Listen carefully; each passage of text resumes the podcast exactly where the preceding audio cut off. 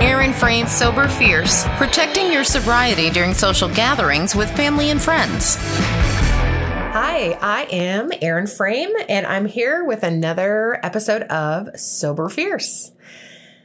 So, I officially um, got together with my family. So, thank God this COVID thing is slowly getting behind us.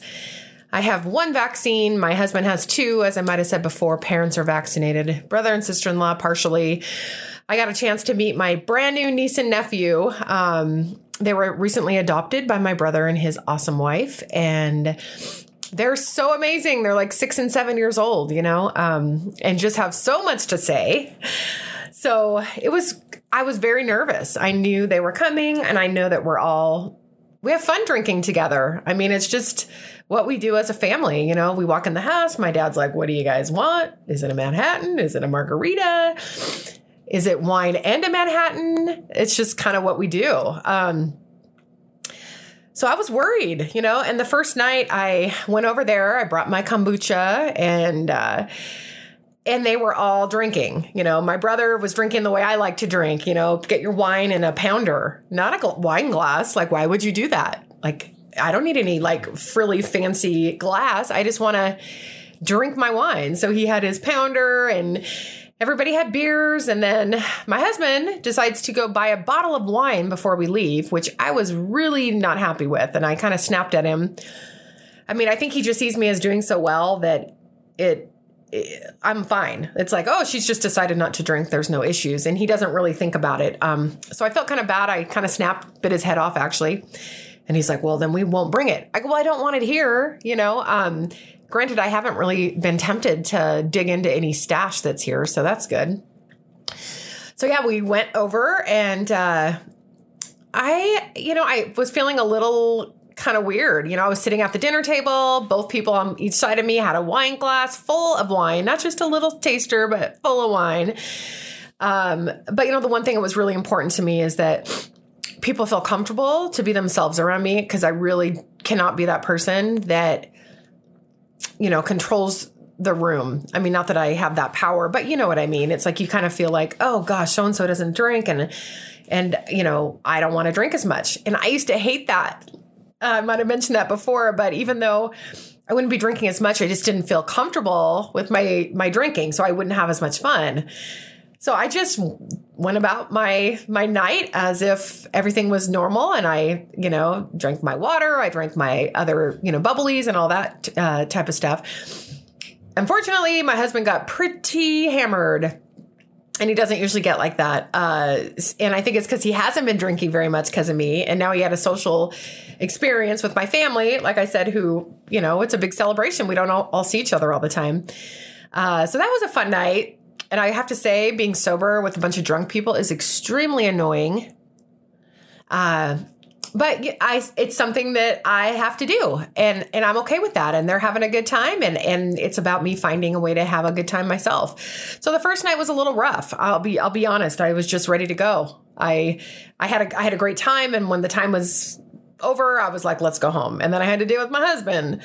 So uh, that was behind us. And then um, it just got easier from there. Uh, they came over to our house and we cooked dinner and they didn't even bring beer, which is kind of funny because my husband bought a six pack so he could have some beer. And then everybody else was drinking his beer. So everyone got like one beer. So it worked out for me. I don't know about for them, but but yeah, it was it was good, and you know, I even said you guys are welcome to have whatever you want. I didn't even think about telling you to bring your own BYOB, and they were all just fine not to drink. So that was kind of neat. You know, it's not something I would expect every time, but it's kind of nice.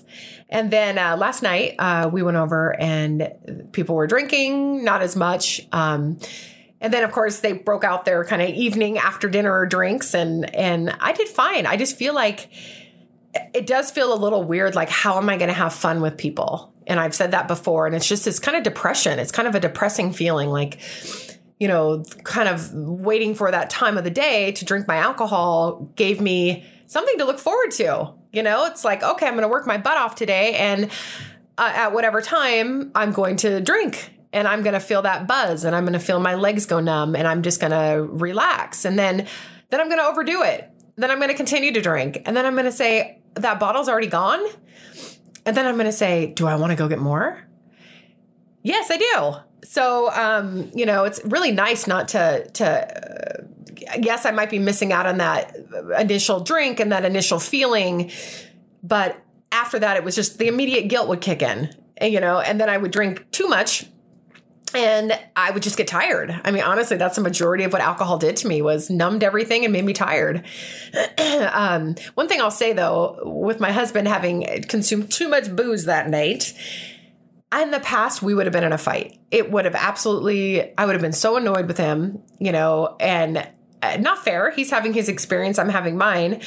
But I, I was annoyed, but I wasn't like argumentative fighting. Other than when he decided to go sit in his car and play opera and I found him out there. so it was a it was an interesting evening. So not to totally give all the details away, but it was it was funny and he had a great time and that's all that mattered. And really realistically, you know, I love the fact that uh, he still is doing his thing and I'm doing mine. And I think that I'm definitely influencing, you know, some of his decisions, which is only good for his health, you know, and and that's it. So so, yeah, so I guess my first family experience was very successful. And I do feel more confident now knowing like if people come visit us that I'll be fine, you know, and and uh, a couple times this week I thought to myself, gosh, you know, I could just have a sip. I actually thought that. I'm like, I could just have a sip. And then I thought about people watching me right now. And I thought to myself, accountability is huge. And me starting this Sober Fierce podcast what a way to stay accountable to people. Like, I couldn't lie to you guys. There's no way. I couldn't come on here and, and lie to you about, you know, the fact that I had a sip of alcohol. I would have to tell you if I did. But I mean, honestly, at this point, I don't think I don't think I'm ever going to want to drink again. It's not that I don't want to drink. It's that I know it's just not the right thing for me. I mean, the healthier I can be, the better. The better I feel, you know, going forward. Um, so yeah, so that's another day in the life of Erin. Another day in in my in my finding my sober fierce and staying my sober fierce, keeping my sober fierce, and hopefully helping you find your sober fierce. So a couple cool things happened this week. I actually got a so I have a great gal Ren uh, Caldwell who does you know all my real estate type marketing and you know my logos and things like that. She helped me with my sober fierce logo she's you know she's does certain things. And now i just found a gal that's going to help me with my um, uh, sober fierce instagram. And i have a facebook group that i uh, do some community stuff on as well as a ton of other things. But she is going to help me with um, kind of building my sober fierce brand. So i'm pretty excited about that. Um, i also have a great gal katrina who's in my networking group who that's kind of her specialty as well. So we're supposed to also talk today. So hopefully we'll all kind of collaborate and um, I hope to have a Facebook Sober Fierce group really soon so we can start kind of sharing things in the group. I don't even know what that looks like, but uh, the idea of it is awesome because I just want us all to be there for each other, you know, to hopefully, you know, uh, someday build it up enough to where maybe we could all do some kind of event every year or get together someplace. I don't know what that looks like. I mean, I, I know people do all these big, you know, rah rah events. Um, I'm not opposed to that. Don't know what that would look like. I'm probably way ahead of myself, but you know, put it out in the universe and it might happen. So, so yeah, so I guess look for things to come. I hope to have a sober fierce hat on one of these days in these next episodes because I'm going to be ordering those. Uh, and at some point selling those, I think, because I think if you feel fierce, you should show it. You should own it. And if you feel sober fierce, you should really own it because uh, we're taking over. I mean, I know that's insane, but that's that's kind of how I feel. Like, why should society tell us that we should be drinkers and that you know wine is mommy juice and all that crap? I mean, and honestly, I would I would it would make me feel better about myself. You know, I'm not a mom, but I mean, there'd be all kinds of reasons. It's five o'clock somewhere. It's this. It's that. It's like there's always an excuse to go to the freaking store you know, and, and I get annoyed almost because I, I shop on Costco um, online and have it delivered. And it's always the first thing on the screen is alcohol because that was always the first thing I would go to. So my my grocery bill and uh, eating out bill is much less expensive. So that's another benefit, saving money. So I guess that's it for today. So I just wanted to get on here. Um, I do have an awesome guest um, next time. Uh, she is she's an acupuncture master, or she's a she's whatever in Chinese medicine. She's amazing, and she uh, does massage as well. And I really think that she's going to be able to talk to us a bit about things acupuncture wise um, and so on because she's super into like gut health and things like that that if you're thinking about taking on this journey or you're in the process of and maybe dealing with certain um, issues she might be able to guide you in the right direction on that so i'm really looking forward to that. So until next time find your sober fierce um, and definitely it's, it's about reframing your future. So uh, i love you guys. Peace out. Bye. Listen to more episodes by going to soberfierce.com.